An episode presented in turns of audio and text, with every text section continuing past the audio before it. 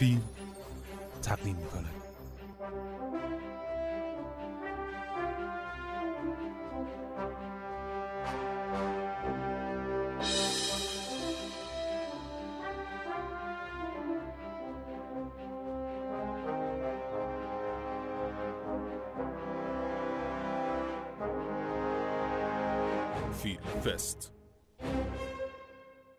نقد و بررسی آثار چهاردهمین جشنواره مستند سینما حقیقت. به نام خدا سلام. من محمد صالح شفیعی هستم و شما دارین به قسمت دوم از سری پادکست های فیلم به مناسبت چهاردهمین دوره جشنواره سینما حقیقت گوش میدین. امشب شب چهارم جشنواره است و ما می‌خوایم در مورد فیلم هایی که امروز توی خانه جشنواره به نمایش در اومدن صحبت بکنیم. و خب مثل شب گذشته در خدمت آقای امیر حسین سیاده است و خانم نسیم نجفی هستیم. و قراره که در مورد فیلم هایی که دیدن با هم دیگه بیشتر گپ و گفت بکنیم. و من سعی می‌کنم مثل قسمت گذشته حتی امکان وارد گفتگو نشم سکوت کنم و مثل شما مخاطبای عزیز از گفتگو لذت ببرم. و از خانم نجفی و آقای سیاده تقاضا می‌کنم که هر جور صلاح میدارن گفتگو رو شروع کنن خیلی ممنون. سلام می‌کنم به همه و به امیر حسین جان و به شما آقای شفیعی. سلامت باشید منم سلام می‌کنم. به شما خانم نجفی و شنونده ها. خب من فکر کنم که ما سه تا فیلم مشترک دیدیم امروز. رویاهای خاکوبی شده و ترانه های سرکوب. البته کمی با من برقص رو نمی‌دونم شما دیدی یا نه. بله من دیدم. شما دیدی پس این ستا رو با هم دیدیم و شما ظاهرا دو تا فیلم اضافه تر دیدیم که چشم ایرانی هستش و اون یکیش کدوم بود روزگار بلور. روزگار بلور. آها. خب از کدوم شروع کنیم؟ به نظر هر کدوم شما دوست دارید راستش اینه که من همه احساسم الان متوجه ترانه های سرکوبه بله. و می‌تونیم از اونجا شروع کنیم. من معمولا چیزایی که دوست دارم رو می‌ذارم آخر ولی آره خب پس بذاریم آخرش انرژیش بالاتر باشه. خب از نمی‌دونم می‌خواین از فیلم کوتاه کمی با من برقص شروع کنیم یا از رویاهای خالکوبی شده؟ بله. کمی با من برقص من در واقع علت این که برام یعنی یه کنجکاوی پیش اومد که ببینم این بودش که دیدم شبکه مستند تلویزیون تهیه کرده و تهیه کنندش محسن استادعلی است. از نظر نوع production که چون فیلم های تولید تلویزیون کمتر بچه ها میرن سراغش. الان گفتم ببینم چه تولیدی بوده این و تهیه هم محسن استادری خودش مستندساز دوست داشتنی هستش و کنجکاو شدم. من کارگردان رو کاراشو نمیشناختم. رفتم دیدم و به حال از نظر موضوع موضوعی هست که در مورد بچه های بیمار کلیوی هست. اما جنبه پزشکی و علمیش نیست یه مقدار جنبه آسیب شناسی خانوادگی فردی و یه مقداری اشاره های دشواری های در واقع اقتصادی که بیمارایی که خانوادهایی که بیمارهای انقدر پرهزینه دارن در اشاره های اینطوری داشت. و به حال تدوین و روایتش یعنی روایتی که توی تدوین تعریف شده یه نکاتی داره که شاید دوست داشته باشن آدم رو ببینن برای اینکه یک روند خطی که اتفاق افتاده رو میشه راجبش صحبت کرد که این ایده خوبی هست یا نه که اتفاق نهایی رو بیاریم در اول فیلم نشون بدیم و بعد پشت سرش شروع بکنیم برگردیم به گذشته و بگیم که چه مسیری طی شده برای رسیدن به این نقطه نهایی. شما نظر چیه؟ خب به نظرم امتیاز فیلم من اگه بخوام نظر شخصیمو بگم همین تدوینشه و همین شکل روایتش که در هم ریخته است. به نظرم ما با یک پیش آگاهی وارد بخش دوم فیلم میشیم. نمی‌دونم اگر بگم اسپویل میشه فکر می‌کنم. بنابراین خیلی سربسته میگم که یه رخدادی که در واقع خیلی تعیین کننده است و می‌تونه نقطه پایان باشه رو ابتدا افشا می‌کنه و باعث میشه که ما مسیر رو در واقع منتظر نتیجهش نباشیم. می‌دونیم از پیش نتیجهش چیه اما تمام در واقع با عاطفی نیمه دوم فیلم به نظر من نتیجه اون تمهیدیه که در روایت اتخاذ کرده. که نتیجه رو ما می‌بینیم البته فکر نمی کنم اشکالی هم داشته باشه که بگیم ها؟ یا اینکه نگیم. دوست دارید بگید نه من فکر می‌کنم نه. میشه گفت. من چون دیدم تو نگفتی دیگه منم نگفتم. خب می‌تونیم اینو اشاره بکنیم که در واقع در شروع ما می‌بینیم که این بچه متاسفانه فوت می‌کنه. خب فیلم البته در طول اون زمانی که داره سرگذشت بیماری و گرفتاری خانواده رو نشون میده. یه مقداری به تکرار میفته یه مقداری در واقع صحنه داره که دنبال این هستی که یکم علت انتخاب شدن این خانواده و این بچه رو متوجه بشی آیا چه چیز به خصوصی بوده که اینها برای نشون دادن گرفتاری خانواده با یک مریض چیز انتخاب شدن. یه مقداری از این نظرها دست آدم به جایی بند نمی‌کنه. ولی به حال من چون رویم این هستش که توی این پادکست ها یکم جنبه هایی باشه که در واقع کسانی که مقداری بیشتر راجع به ساختن فیلم های مستند جنبه های آموزشی رو می‌خوان فکر بکنن نکات قابل بحث رو که می‌تونیم توی فیلم ها ببینیم ترجیح میدم که عنوان بکنم. در واقع این فیلم رو از این جهت دوست دارم بگم که میشه به این فکر کرد که واقعا آیا خوبه که روند خطی می بود این فیلم یا اینکه همین که در شروع ما مرگ رو می‌بینیم و بعد میریم که بیماری رو می‌بینیم. که منم فکر می‌کنم به قول شما بار عاطفی نیمه دوم مخصوصا با توجه به اینکه خیلی به اون اشخاص خانواده به اون پسر بچه مریض نزدیک نمیشیم یا اینکه شاید چیز به خصوصی برای نزدیک شدن نیست به هر حال باز اون اطلاعی که از مرگ این بچه داریم ما رو نزدیکتر می‌کنه به آنچه که داره بر اونها میگذره. یعنی از این طریق ما می‌تونیم یه خورده احساس نزدیکی بکنیم. بله و یه کیفیت غریبی هم پیدا می‌کنه فیلم چون خب اول از همه می‌دونیم که در واقع این اتفاق افتاده و یه جور شاید وام گرفتن از سینمای داستانیه. توی فیلم سینمای داستانی که مثلا نمونه نثار زدنی همیشه فیلمی مثل سانست بولواره که ابتدا اصلا می‌بینیم که یه, کسی مرده و اصلا راوی اون داستانه. من به نظرم این یه خورده ماجرا رو دراماتیک کرده از این نظر که با اومدنش اول فیلم شما لحظه لحظه نیمه دوم معناش براتون از اون چیزی که در روایت خطی می‌تونست باشه کاملا عوض میشه بله. یعنی فیلم هر چقدر به جلو میره امیدوار کننده تر میشه همین جوریش یعنی بله. بالاخره اینا کسی رو پیدا می‌کنن که حاضر میشه بهش کلیهش رو اهدا بکنه بله. و خب این خیلی امیدوار کننده است. ولی تمام اینا با توجه به اون اتفاق افتاده انگار که معنی دیگه می‌گیره. یه جاهایی حتی حتی یه جاهای لایه های شاعرانه ای به خصوص تو نمای پایانی وقتی که فیلم ترجیح میده و یه قابی از مادر و پسر. مادر و پسر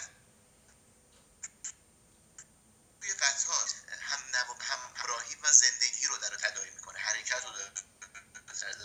وقتی که با اون نما در واقع تموم می‌کنه خیلی یه احساس دو پهلوی شاعرانه هم به نظر من جاری میشه توی صحنه. بله. خیلی تلخی فیلم به نظر من عمیقتر میشه با اینکه شاید مثلا ما فکر کنیم اگر مثلا فیلم ما رو امیدوار می‌کرد و بعد به مرگ ختم می‌شد خیلی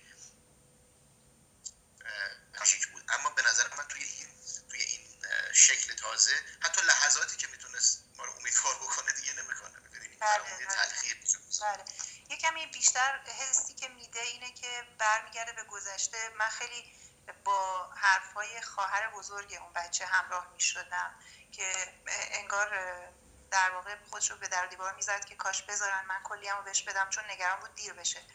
این که مثلا وقتی ما بعد مرگ بچه اون گذشته رو می‌بینیم به دنبال اینیم که چی کار می‌شد بکنی که این اتفاق نیفته. هم از نظر مالی از نظر دارویی پزشکی هم از نظر پیوند کلی و هر چیز دیگری دنبال اینیم که آیا توی این روالی که به قول شما رو به در واقع امید هم هست ظاهرا می‌شد یه چیزی سریعتر انجام بشه که مرگ بچه اتفاق نیفته یا نه. که خب ظاهرا اینجوری نیست دیر میشه دیگه همه چی. خب اگر که صحبت ها اینجا تموم شده می‌تونیم بریم رو فیلم بعدی. بله حتما. رویاهای خالکوبی شده. من البته دوست دارم راجع به اون دوتا فیلمی که ندیدم و شما دیدی ازت بپرسم که چه نکاتی داره. ولی اگر چیزی نداره که خب هیچی ازش میگذریم ولی های خاکوبی شده رو می‌تونیم الان صحبت کنیم. آره. یه مستند ورزشی که در واقع کم هم داریم. حالا من از این نظر دوست داشتم ببینم چی داریم الان که بعد از مدت های مستند ورزشی البته ما توی دو سه سال اخیر مستند ورزشی داشتیم و داره هی زیاد میشه مخصوصا راجع به خانوم ها خب شما چی فکر می‌کنی؟ خب من راستش از یه نظر خب بله نقطه عظیمتش به حال یک مسئله ورزشیه که شرکت ایران سه یک کمپی برگزار کرده برای اینکه از اسپانیا بیان به بچه های آموزش بدن و اینا رو چند نفرشون رو ببرن ببرن به اسپانیا.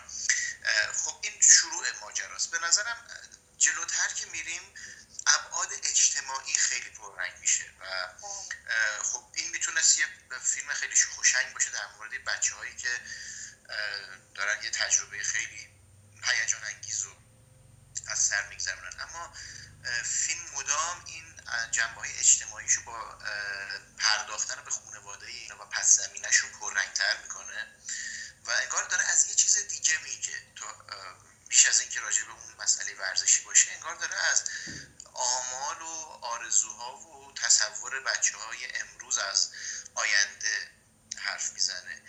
اینکه بعضی از اینا پس زمینشون هم فوق العاده سنتی و بعضیاشون از یه خانواده های خیلی خیلی فقیر میان. اما رویاهاشون خیلی خیلی در واقع خیلی بلند پروازانه است. دیگه مثل در واقع اون دنیای بسته نیست. همشون با موبایل پیشا پیش به یه دنیای دیگه وصلن و آرزو دارن برن. به نظر من تلخی ماجرام اینه که تمام اینا چه اونایی که میرن و چه اونایی که توی اون رقابت بازنده میشن و روی نیمکت گریه می‌کنن به شکل عجیبی آرزوشونه که از اینجا برن و در کشور دیگری زندگی بکنن در اسپانیا. یه جور فیلم راجبه بیش از همه اینا راجبه مهاجرته یا این چیزی که از سنین انگار که سنش و خواستش خیلی خیلی کم شده. یعنی, یعنی سنش خیلی اومده پایین سن تمایل به مهاجرت. این نظر اولیه من هرچند که می‌خواستم که فیلم رو در قیاس با دو فیلم داستانی دیگه از سینمای ایران نکاتی رو راجبش بگم ولی منتظرم که اول نظر شما رو بشنوم.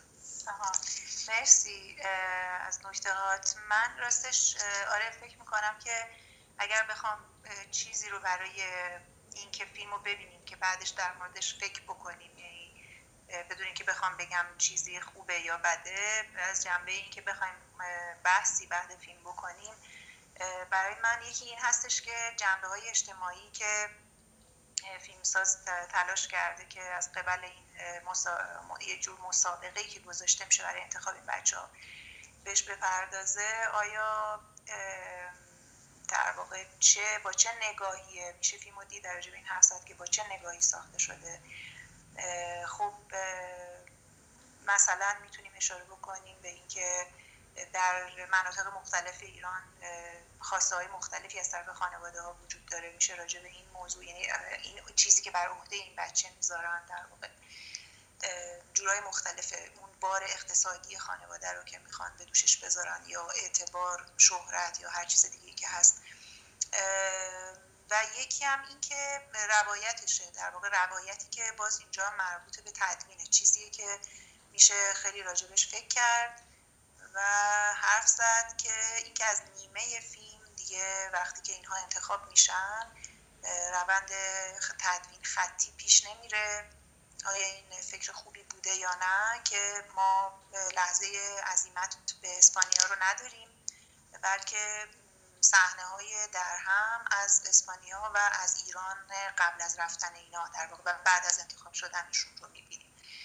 که خب اینو میشه خیلی به نظرم بهش فکر کرد که آیا چنین تدوینی کمک کرده یا نه.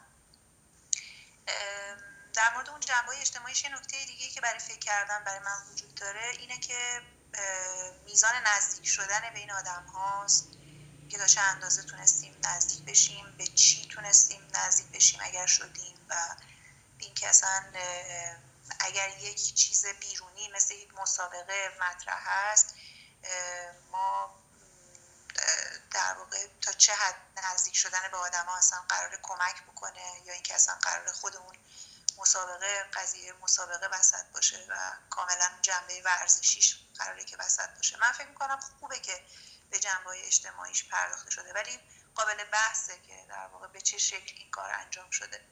حالا من تا همینجا بحث, بحث می‌کنم در واقع و دوست دارم که بقیه نکته رو بشنوم. راجع به تدوین که خیلی خوب اشاره کردی من بازم نظرم مثبت اینجا از دو جنبه.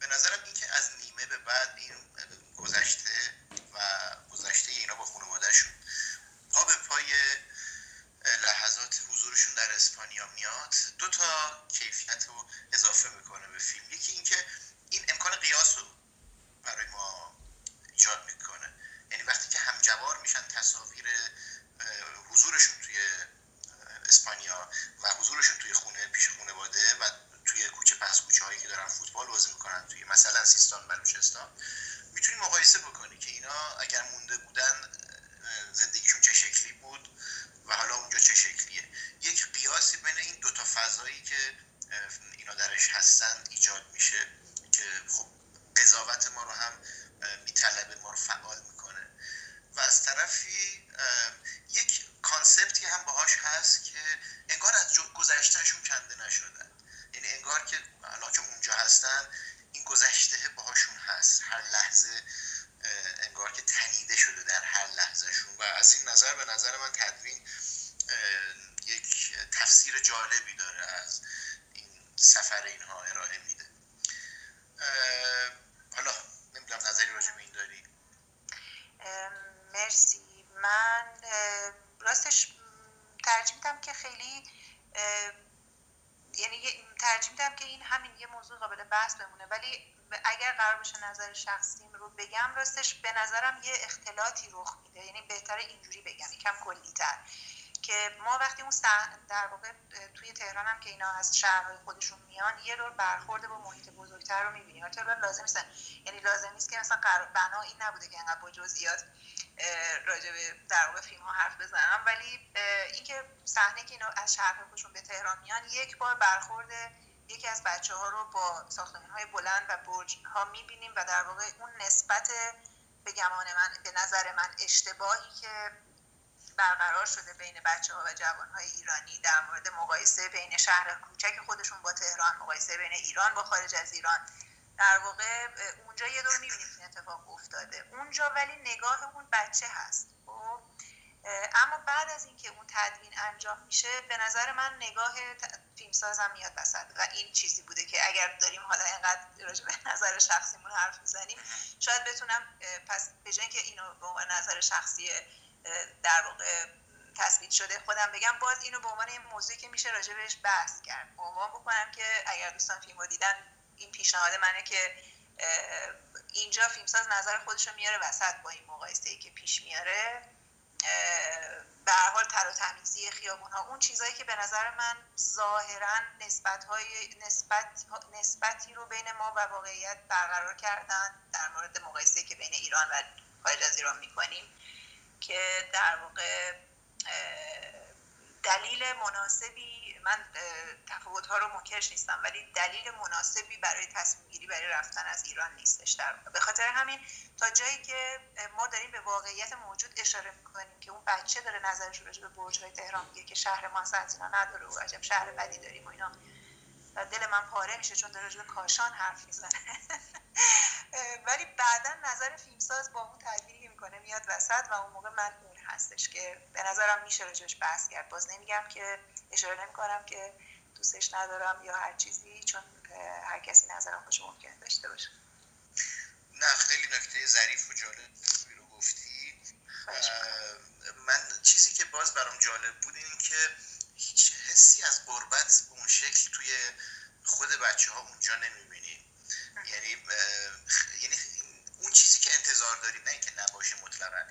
اون چیزی که اون میزانی که شاید پیش زمینه ها میگه بهمون یا مثلا نمونه های دیگری از فیلم هایی که به این مسئله می‌پردازن این این حس رو توی بچه ها نداریم. یعنی این به نظر من خودش یک جور شاخک های حسیمون رو یه خورده چیز می‌کنه یه ذره تحریک می‌کنه. و اون دو تا فیلم داستانی که می‌خواستم راجبش بگم یکی حالا شاید خیلی پیوند محکمی نداشته باشه ولی من یادشون میافتادم. یک فیلم مسافر عباس کیارستمی بود که داشتم فکر می‌کردم که خب ما اگر مقایسه کنیم اونجا یه سفری برای که بچه ای آرزوی اینو داره که بازی فوتبال رو تو استادیوم ببینه و بعد تازه اون اینو نمی‌بینه. یعنی تازه رویاشو می‌بینه باز اونجا. خوابش می‌بره. ولی خب حس می‌کنم که خیلی جالبه که الان این همین پروازی و اینکه الان این محقق میشه. اونم توی اون برای بچه که آرزو دارن توی بهترین لیگ دنیا بازی بکنن. یه تغییر بزرگی توی این دنیای ما اتفاق افتاده توی این حد فاصل که اون آرزوی عجیب و غریب رو تبدیل کرده به یه چیز کاملا شدنی. وسط دونده نادری هم زیاد به یادم می اومد از این نظر که اونجا هم باز با یه اقلیم در واقع دور افتاده ای تقریبا مواجهیم که توش آدما دست و یعنی پسر شخصیت اصلی داستان داره تلاش می‌کنه همه اراده های ممکن رو در خودش جمع می‌کنه برای اینکه بتونه به الف با مسلط بشه. در این حال نگاهش به آسمون پرواز اون هواپیما هاست. به اون ور دوست داره اون ور رو ببینه که چه جوریه. و همش داشتم حس می‌کردم که این در واقع پله پله داریم انگار که سرنوشت یک کودک رو می‌بینیم طی چند دهه که خب چجوری به آرزوهاش داره یا نسبتش چجوری داره با آرزوها و خواسته هاش تغییر می‌کنه. بله. به حال یه مقداری اون بچه هایی که توی فیلم هستن خب چون تعدادشون یعنی از جاهای مختلف ایران هستن مخصوصا یه حالت چیزی هم داره. در واقع یکم فراگیرتر و جامعتر هم داره این چیزایی رو که میگی توی این مدت زمان طولانی در واقع تغییراتی که به وجود اومده. خب اول اینکه اینا مستند این مستنده بعدم که چون تعداد بچه های بیشتری رو می‌بینیم یه مقداری انگار بیشتر بهمون متریال میده در واقع به نسبت اون فیلم های داستانی. ولی من دلم می‌خواست که اون بچه های سیستان بلوچستان هم بیشتر بهشون پرداخته می‌شد. توی اونا من عشق فوتبال رو بیشتر از هر چیزی می‌دیدم. به نسبت بقیه که بارهای دیگه ای هم دوششون بود در واقع غیر از اینکه عاشق فوتبال بودن ولی به اونا اصلا پرداخته نشده بود از نظر خانوادگی و غیره. خب به حال این از رویاهای خالکوبی شده. صحبت دیگه ای اگر داری من خوشحال میشم. نه فقط فکر می‌کنم صحبت نگه پیش بینی که فکر می‌کنم که فیلم فیلم جشنواره پسندیه. و من حدس می‌زنم که بیشتر ازش بشنویم در آینده نزدیک. خب. آره من هم بعید نمی‌دونم. البته واقعا توی اون قسمت هایی که تدوین موازی شروع میشه بین اسپانیا و گذشتهشون در ایران راستش یه سری اتفاقات توی اسپانیا هست که طراحی شده برای فیلم برداری که آنچه که توی اتاق هتل میگذره برای نوشتن اون پلاکارد و بعد اون تلاششون برای نزدیک شدن به اون کنه خارجی و اینها راستش نمی‌دونم اگر که اون قسمت ها آنچنان زورش زیاد باشه که بتونه در در واقع تماشاگر خارجی رو یه مقداری حالا منتظر میشم تا ببینم که یعنی به عنوان بچه های عشق فوتبال ایرانی که در اسپانیا قرار گرفتن اون صحنه هایی که طراحی شده برای اینکه این وقت تو اسپانیا هستن ازشون فیلم برداری بشه چقدر می‌تونه ارتباط برقرار کنه با تماشاگر خارجی؟ ولی حالا نیستیم و می‌بینیم. خب من فکر کنم بعد نیست. قبل از اینکه به ترانه های سرکوب برسیم من یه خیلی خلاصه از دو, دو تا فیلمی که شما ندیدین بگم. یکی فیلم بله بله یکی فیلم چشم ایرانی کار آقای ساسان فلافر که روحانی ایشون و بر من خیلی جالب بود که فیلمشو ببینم. و فیلم در واقع یک جور مستند پورتره است در مورد آقای حسن قائدی که عکاس جنگ و سالها توی عراق و سوریه عکاسی کرده و خب عکاس صاحب نامی هم هست. ایشون سفری کرده. فکر می‌کنم فیلم رو تقریبا طی 6 سال فیلم برداری کرده. 6 سال همراه بوده با حسن قائدی و خب نکات جالب فیلم به نظر من حضور مستقیم وسط تمام درگیری هایی که حسن قائدی هم تو شرکت کرد به عنوان عکاس. یعنی از نزدیکترین فاصله ممکن جنگ با داعش و درگیری هایی که توی سوریه هست رو شما با این فیلم می‌تونید تجربه بکنید. یعنی دوشا دوش حسن قائدی کارگردان داره حرکت می‌کنه و این رو ثبت می‌کنه. به قول خودش میگه یک جور تصویر کردن زندگی در ظرف مرگ. و متشکل از همین لحظاتی که فیلمساز و عکاس کنار هم دارن لحظات جنگ رو ثبت می‌کنن. در کنار مصاحبه های از آقای حسن قائدی که اونم حرفای جالبی می‌زنه از جمله اینکه از کودکی با جنگ بزرگ شده. برای همین می‌گفت که اصلا برای من اون چیز خیلی غیر عادی نیست اینکه این وسط یه همچین فضایی دارم زندگی می‌کنم. برای اینکه من باهاش بزرگ شدم یعنی صدای آژیر خطر با نمی‌دونم انفجار و سوت خمپاره و اینا. اصلا بزرگ شدم و این منو خیلی نمیترسونه. و خب لحظات خیلی تکون دهنده به خاطر همین همین حضور پرخطر توی فیلم دیده میشه. مثل اینکه رسما جلوی دوربین کسی کشته میشه و اصلا از این جور لحظات شما توی فیلم خیلی زیاد می‌بینید و بیشتر از این توضیح نمیدم اما فکر می‌کنم که تجربه که می‌تونه به خصوص برای عکاس ها تجربه جالبی باشه تماشاش. عکاسی در شرایط در واقع پرخطر بله و فیلمسازی از یک شخصی که در شرایط پرخطر وجود داره. جالب بله. و فیلم دوم فیلم روزگار بلور بود که در مورد آقای محمد بلوریه که معروف به پدر حوادث نویسی. که خب میشه حد زد که یه شخصیتی پر از ظرفیت برای کار مستند و خب قطعا هم همینطوره.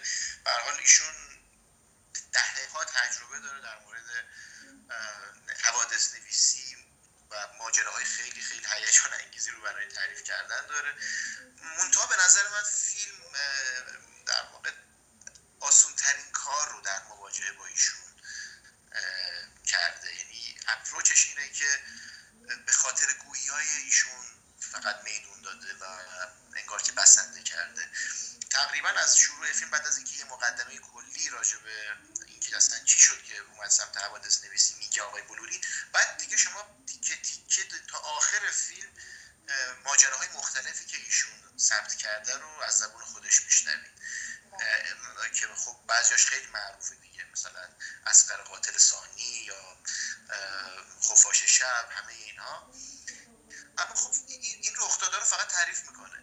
و در کنارش فیلم یه خود از نظر تصویری دستش خالیه. یعنی بنابراین خیلی مجبوره که تصاویر از خود آقای بلوری ثبت بکنه در حال حرف زدن. و گهگداری با یک سری تصاویر از مثلا دادگاه عکس از دادگاه یا عکس از دادگستری یا از نمادهای دادگستری اون لابلا می‌ذاره بدون اینکه حالا خیلی ربطی به بحث اساسی ایشون داشته باشه و روی تیترای همون روزنامه ها دوربین حرکت می‌کنه یه خورده از نظر تصویری فیلم کمرنگ بار به نظرم تصویرش کمرنگه و خب خیلی تکیه به حرفایی که ایشون می‌زنه و بیشتر میشه شنید فیلمو هرچند که چند تا مصاحبه با شخص اشخاص دیگری هم داره مثل مثلا آقای ماشالله شمس الواعظین اما به هم فکر می‌کنم که خب می‌شد یعنی ظرفیت بیشتری داشت آقای بلوری برای مستند پورتری این از این دوتا خیلی ممنون خب نکته جالبی بود من فکر می‌کنم که همین روال یعنی نکاتی که شما گفتین خوبیش اینه که در واقع وقتی که می‌خواین فیلم ها رو در واقع تجربه هایی باشن برای که ببینیم چه کارهایی در فیلم مستند. میشه کرد چه کارهایی جواب میده چه کارهایی جواب نمیده. از این نگاه که ببینیم اون موقع واقعا این نکات خیلی قابل استفاده هستن. بریم سراغ ترانه های سرکوب که بله. نمی‌دونم شما چه حسی باهاش داشتی من که خیلی دوستش داشتم. بیشتر پس دوست دارم بشنوم. دوست نداشتی؟ را حتما اما بیشتر کنجکاوم که اول تو, تو بگی که- من این چیزی نگم که این شوق اولیه یه وقت چیز شه فراموش بشه. خیلی ممنون لطف داری مرسی. خب من می‌تونم بگم که این فیلم برای من خب از نظر ساختارش خیلی قابل پیشنهاده. ساختار معنی اون روش کارگردانی هستش که فیلمساز انتخاب می‌کنه برای موضوعش. ساختار خب ظاهرا به تدوین هم اشاره می‌کنه. اما خب قبل از تدوین من دارم نه, نه, نه به روایت تدوین در واقع دارم به اون ساختاری اشاره می‌کنم که کارگردان تصمیم می‌گیره باهاش فیلم رو نسبت بین دوربین و کاراکترهاش رو نحوه حضورش توی صحنه ها رو تصمیم بگیره که چطوری باشه و تنظیم بکنه. از این بابت من فیلم خیلی دوست دارم. همین اول در واقع همطور که می‌بینید دارم به موضوع بحرانی فیلم اشاره نمی کنم به خاطر اینکه نمی‌خوام فیلم فقط از این بابت که داره به این موضوع بحرانی تاریخی در گوشه از شیلی اشاره می‌کنه اهمیتش اه، دونسته بشه به خاطر اینکه اتفاقا فیلمساز یه برخورد خیلی غیر اگزوتیکی با این موضوع کرده. و اتفاقا از نظر من اینجوریه که با نحوه کارگردانیش و در واقع ساختاری که انتخاب کرده این کار رو کرده. نمی‌دونم تو چی فکر می‌کنی؟ به نظر من از این طریق تونسته یک اتفاق تاریخی خیلی لطمه زننده و بزرگ رو که ما اگر باش مواجه بشیم مثل اون توریست هایی هستیم که میان به اون دهکده که این اتفاقاتش افتاده در زمان پینوشه و خیلی در طی چند جمله توی اون مکان ها این اتفاقها رو میشنون از اون کسی که لیدر توها هست. و نمی‌خواد که ما مثل اونا مواجه بشیم با چند جمله تکان دهنده و عجیب در مورد سرگذشت اونها. بلکه اون جوری که مردم اون منطقه دارن اون حوادث رو زندگی می‌کنن. یعنی که در اه، تار و زندگی روزمرهشون هست در واقع. اون جوری که طرف با همسرش ارتباط برقرار می‌کنه اون جوری که داره بچه بزرگ می‌کنه به مناظر زیبای اون منطقه نگاه می‌کنه و توریست ها همه زیبایی های اونجا رو می‌بینن و واقعا شگفت انگیزه ولی اون آدمایی که دارن زندگی می‌کنن می‌دونن که چه رنجی خوابیده پشت اون همه زیبایی. من تا همینجا صحبتم رو در واقع قطع می‌کنم. فقط اینا رو گفتم برای اینکه ببینی من در واقع جهتگیری به فیلم جهتگیری مثبتم نسبت به فیلم از کجا هست و چی رو می‌خوام پیش بدم یعنی می‌تونم بعد بیشتر بگم راجع به اینکه چرا انتخاب یک همچین شیوه کارگردانی اینقدر مفیده برای یه چنین موضوع خب انقدر نکاتی که گفتی ظریف و درسته که بیتاروف باید کسی فیلمو دیده باشه که ببینه چقدر این نکات درسته. من یه گریزی بزنم به دوباره به فیلم روزگار بلور. داشتم فکر می‌کردم که وقتی که داشتی حرف می‌زدی چقدر دلم می‌خواست که توی اون فیلم در مورد یه سری چالش های اخلاقی حوادث نویسی می‌شد با پدر حوادث نویسی حرف زد. اینکه در واقع همین تعریف کردن یه رخ داده یک فاجعه یک فاجعه بله. انسانی یک چیزی که خب به هر حال اینکه آدما تا کجا اصلا هیجان شنیدن این اینا رو دارن؟ تا کجا میشه این خوراک آدمایی که ولع شنیدن جنایت یا دیدن صحنه‌های فجیع رو دارن. تا کجا میشه به این میل اینا پاسخ داد. اینا خب میگم چیزی بود که دلم می‌خواست تو اون فیلم باشه ولی خب همش به تعریف کردن ماجراها بله. فیلم در واقع بسنده کرده بود. این نکته که داشتی می‌گفتی به نظرم دقیقا همینه. توی فیلم مسئله اینه که هیچ سعی نمی‌کنه فیلمساز که خیلی خیلی در واقع پررنگ خیلی اه، به اصطلاح سرراست بشینه و از زبون آدما همه این مسائل رو بازگو بکنه و خیلی از نقطه مثلا صفر شروع کنه تا صد اه، خیلی بریده بریده شما می‌تونید از روایت های آدمایی که بعضا با هم زد و نقیز هم هست حرفا یک تصوری از اون اه، در واقع اتفاق فجیعی توی اون روستا افتاده که ما اصلا هنوز راجع به خود اون اتفاق هیچی نگفتیم آره. می‌تونی تصوری بکنی و به قول تو دقیقا تداومش رو در لحظه اکنون اینها ببینی بدونی که فیلم بخواد اصلا عکسی از اون دوره به اون شکل نشون بده بدونی که بخواد مثلا چیزی رو از اون دوره بازسازی بکنه و برای من خیلی تکون دهنده است که اتفاقا فضای فیلم در کنتراست با این اتفاقی که اونجا افتاده خیلی خیلی آروم و دلپذیره یعنی یه فضای از یک طبیعت فوق العاده زیبا یه طبیعتی که عین بهشت مثلا روی این واژه بهشت خیلی خیلی خیلی تاکید میشه بارها توی فیلم و در این حال یک جهنم انسانی اینجا وجود داشته که ما فقط می‌تونیم این جهنم رو تصورش بکنیم فیلم تصویرش نکرده کاری کرده تخیل ما اینو ببینه این که اصلا هیچ استفاده آرشیوی از اون اتفاقات اگر وجود داره یعنی آرشیوی نمی‌کنه خیلی نکته جالبی بود که حالا می‌خوای یه کمی راجع به خود اتفاقاتم بگی. آره آره در واقع اینجوریه که ما هر چی که راجع به جنگ جهانی دوم و اتفاقات بعدش یا در واقع دیکتاتوری هایی که در جهان به راه افتادن بودن و تا به امروز هستن میشنویم ظاهرا باز هم هست. یعنی اصلا پایان ناپذیر بودن تبعات این قضایا برای من خیلی تکان دهنده بود. خب اتفاقی میفته اینه که توی دهکده بسیار کوچکی در شیلی به اسم باگوریا اگه اشتباه نکنم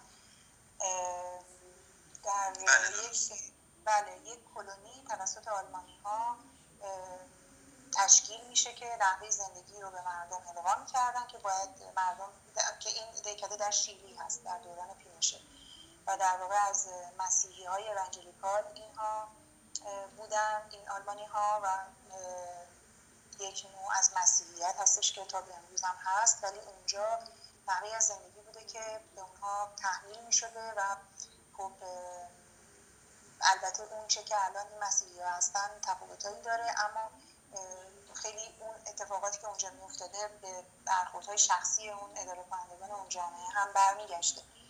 ولی به هر حال این یک در واقع چیز تندرو هست یه جریان تندرو هست.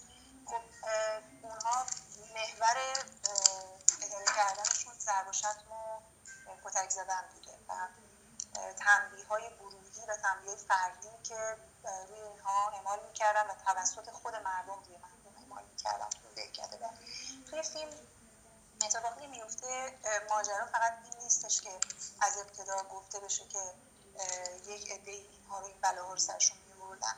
خب موقع کار موقع گپ موقع قدم زدن موقع تاپ خوردن آروم آروم ما با مردم اینجا آشنا میشیم و با تک جمله هایی میریم به گذشته اینها و یک کپشن هایی میاد و ما رو با گذشته اینها آشنا می‌کنه. ولی درست جایی که ما دیگه با کپشن ها فکر می‌کنیم که اتفاقها رو همه رو تازه فیلم میره سراغ این که آروم آروم از توی گفتگوها متوجه میشیم که مردم یک دست نیستن از نظر فکری که راجع به گذشته اینجا دارن.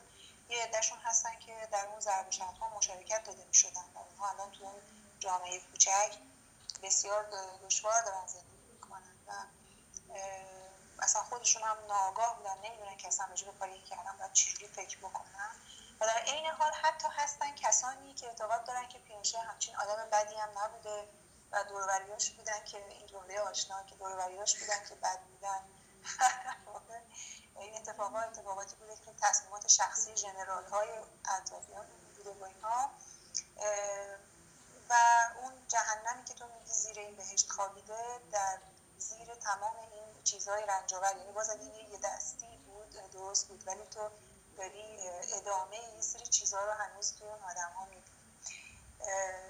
من در یک کلام می‌تونم بگم که فیلم با توجه به موضوعی که داره خیلی موفق شده که کاری بکنه که چون در واقع برخورد بحرانی کردن با یک موضوعی که واقعا بحران بوده یعنی اگه ساختار رو هم بیایم اونجوری جلو ببریم باعث میشیم که قضیه فقط در حد بحران باقی ولی این برخوردی تو این فیلم میشه با موضوع طوری نشت می‌کنه به وجود آدم که واقعا آدم تصمیم می‌گیره که چطور میشه که یک روزی این بلاها سر من نیاد. این بلاها نه, نه اون کتک خوردن ها کتک زدن ها یعنی فیلم با, با ساختاری که داره خیلی اینو نزدیک به همه ما نشون نظر من اینه که تکان دهنده است. بله. و به نظرم خیلی جالبه. شما با, توجه به اینکه همه چیز خیلی پراکنده گفته میشه و آدما خیلی سرراست چیزی رو تجربه نمی‌کنن اما چیز از تجرباتشون نمیگن تجربه هاشون نمیگن. اما ما انگار که کامل روایت رو داریم تو ذهنمون می‌سازیم و انگار کامل می‌فهمیم که چه اتفاقی افتاده. اینو حسش می‌کنیم. با اینکه چیزای بریده بریده شنیدیم و چیزای متناقضی شنیدیم. فیلم به نظر من از نظر کارگردانی خیلی فکر شده است توی ثبت چهره در واقع شخصیت هاش یعنی یک سری توی چهره و رفتارشون.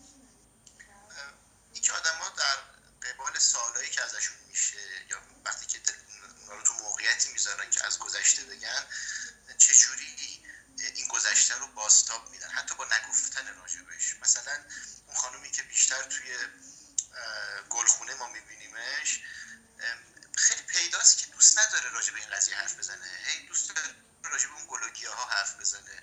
اگرم صحبتش بشه میگه که اون قدم بد نبود. و ما اونجا خیلی سرود میخوندیم. من کلی سرود یاد گرفتم.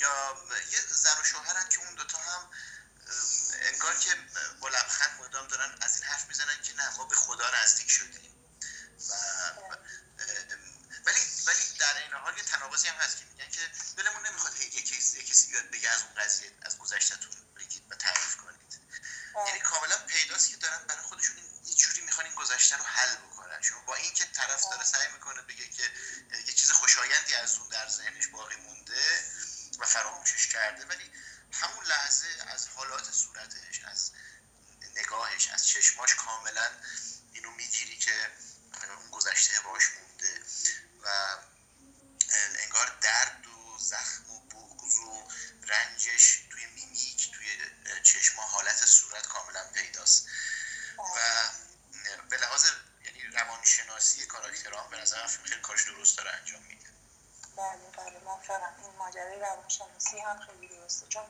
من همش در طول فیلم داشتم فکر می‌کردم که نزدیک شدن به این آدم ها یا رنج کشیده در هر طرف ماجرا که بوده باشن چقدر سخت بوده واقعا بله و هر طرف ماجرا که خیلی جالبه هر دو طرف یه سریشون میگن ما نمی‌دونیم چرا کتک می‌زدیم یه سریشون میگن نمی‌دونیم چرا کتک میخوردیم یعنی بله، بله، بله. حالا هیچ وقت هم توضیح نمیدن که در واقع به چه بهانه هایی اینا رو کتک می‌زدن فقط یکیشون خیلی توی یکی از بحثاش تعریف می‌کنه که می‌خواست فرار کنه و بهش گفتن چرا از خونه خدا داری فرار می‌کنی و برش میگردونن و حسابی خدمتش می‌رسن. ولی عمدتا هم نمی‌فهمیم. فقط می‌بینیم که یعنی فاشیسم فاشیسم همینه دیگه. اینکه همینه بله بله دقیقا همینه. که یک حرکت فجی در واقع در یک جمعی بهش از میره زشتیش در حل میشه توی حرکت جمعی. دیگه شخص خاصی گناهکار نیست چون همه این کارو انجام دادن بله. خب نمونه کوچک در واقع به عنوان جامعه نمونه ای نمونه جمع جور کوچکی بود از آنچه که در اشلهای خیلی بزرگتر در جوامع و کل, کل کشور بعضی از کشورها در افتاده از این نظر خیلی الگوی نمونه خوبی رو نشون میده ظاهرا بله. کتک زدن کتک خوردن یه چیز فیزیکی هست اینجا ولی در واقع البته تجاوز هم هست که تعرض تجاوز هم هست. تعریف می‌کردن چیزی یک از کاراکترها میگه که این من الان می‌فهمم این اعدام داشته سنگسار داشته.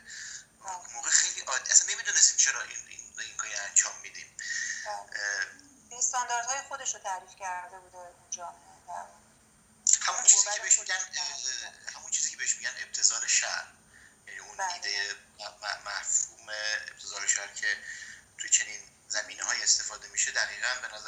مستاقش همچین کلونیه که آدما یه کاری انجام میدن به خاطر اینکه خب اگه اونو انجام ندن یکی دیگه انجام میده یعنی یه بله. چیزی که به هر حال انجام میشه بدون که کسی اصلا به پرسشش بگیره یا انجامش میده بر حسب وظیفه بله و بر حسب اطاعت در واقع اطاعتی که تربیت شدن بر اساسش و همین که من اه، چیزی که در ساختار فیلم داشتم بهش اشاره می‌کردم این بود که فیلمساز چطور موفق میشه که بیاد اون جنبه بحرانی قضیه رو اینطوری در تار و پود زندگی این آدم ها نفوذش رو در واقع نشون بده به جای اینکه بخواد اونقدر اینو عجیب تصویر بکنه که ما اونقدر خودمون رو دور ببینیم ازش که متوجه این ابتزال شر نشیم. در صورتی که ابتزال شر چیزیه که نشون میده که هر به قول هانا هر جک و جوی می‌تونه این کارا رو بکنه. اینجاست که فیلمساز موفق میشه ما رو بترسونه که مراقب باش خودت یا این کارا رو نکن. بله دقیقا. من خیلی یاد چیزم چون امروز چند دفعه. راجع به سینمای داستانی هم حرف زدم. یه, بار دیگه بگم. من یاد فیلم هانکم انداخت. فیلم روبان سفید.